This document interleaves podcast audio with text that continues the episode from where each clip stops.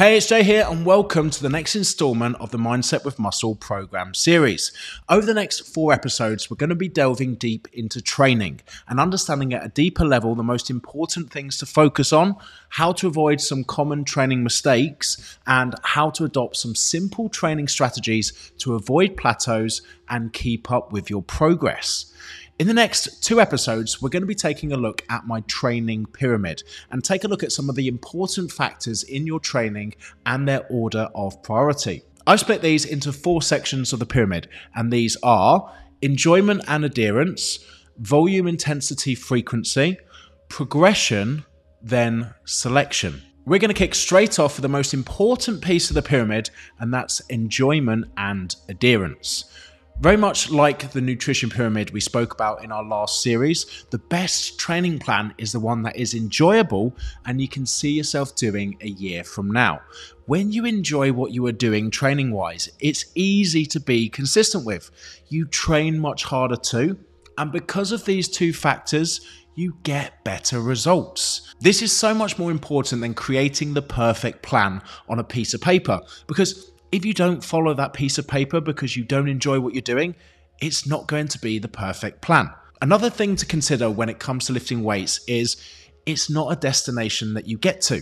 It's a journey that you travel through your entire life. And the longer that you're on the journey, the more enjoyable and easier it is. I was incredibly lucky to start my gym journey when I was 13 years of age. My school used to open up the gym to some of the naughty kids at lunchtime to help them let off some steam, which was me.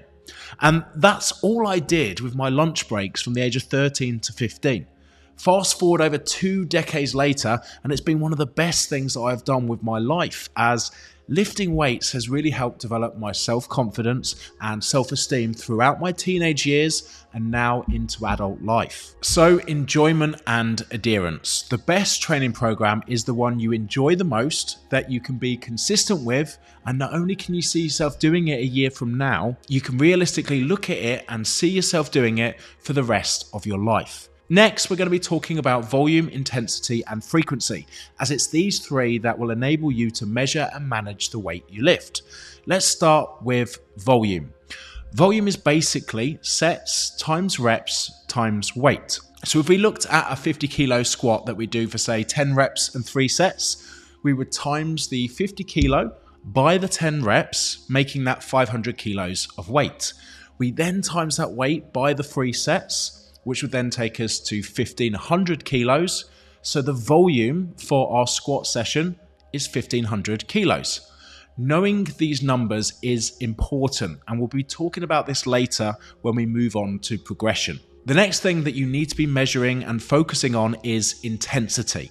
And when we talk about intensity, it refers to how heavy something is and how much effort it takes to lift it. There's two measurements for this which we're going to speak about.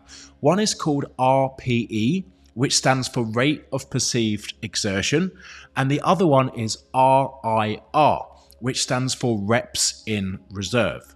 Both are good ways to measure your intensity, so let's have a closer look now at how each one is used. Rate of perceived exertion is measured on a scale of 1 to 10 one being very little effort whatsoever, and 10 being all out maximum intensity. If we were to measure this in a squat, one would probably be just the barbell for one to two reps. Pretty easy for most people, and not much effort required to complete. A rate of perceived exertion of 10 would probably be your one rep max squat that you only just managed to complete a single rep on. RPE can be used for lots of things when it comes to exercise, especially cardio based activities too. And my recommendation for most of your lifting programs is to aim for about an RPE of 7 to 8 for everything you do. The next measurement is RIR, which stands for reps in reserve. How we measure reps in reserve is a similar scale to RPE, only the thought process is about how many more reps we think we could have done after we've completed the set. Let's go back to our squat again, and let's say I got you to do eight reps. When you rack the weight, I say to you, how many reps do you think you could have done more on that set? This is your reps in reserve. If you said to me you reckon you could have done another three reps, that's equivalent to a rate of perceived exertion of around seven. And that's whereabouts we should be aiming for in most of our resistance training workouts. If you said to me you reckon you could do one, maybe two more reps, that's equivalent to about an 8 to 8.5 on the RPE scale. So, as you can see, these two are great measurements for how intense you're training and how heavy you want to be focusing your weights in the gym. Moving on to our last one in the episode, and that's frequency. Frequency is how you spread your volume through the week. Basically, put, is how many times a week you train at the gym with particular exercises. Let's say hypothetically, I gave you a volume number to hit on your squats this week of 3,000 kilos. You have two options do it all in one day or spread it out over two. We could do six sets of our 10 reps of our 50 kilo squats, but if we did do that, it might be too much volume in one day and could affect our other days of training, especially if we're walking funny the next day. The other option would be to increase the frequency. So instead of smashing six sets out in one day, we separate it into two. We still hit the same volume at the end of the week, However, we spread it out so we can recover better and grow. I hope that all makes sense. And as a quick summary, let's go over it again to make sure. When it comes to training, enjoyment and adherence is the most important factor before anything else. When you enjoy your training, you're more consistent and train a lot harder which in turn produces better results. We're not focused on arriving at our destination, we're focused on enjoying the journey. And to make real progress for our training, we need to understand how to measure it by understanding volume, intensity, and frequency. Volume is the number of sets you do on an exercise times the number of reps you do times the weight in which you lift.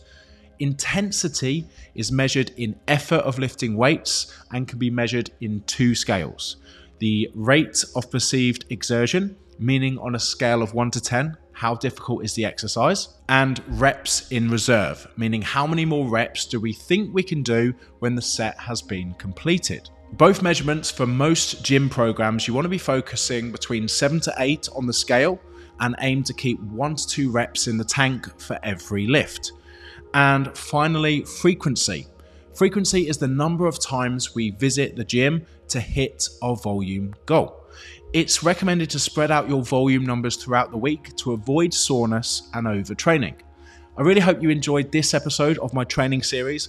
And in the next episode, we're going to be looking at the next two sections of the training pyramid, which are progression and selection.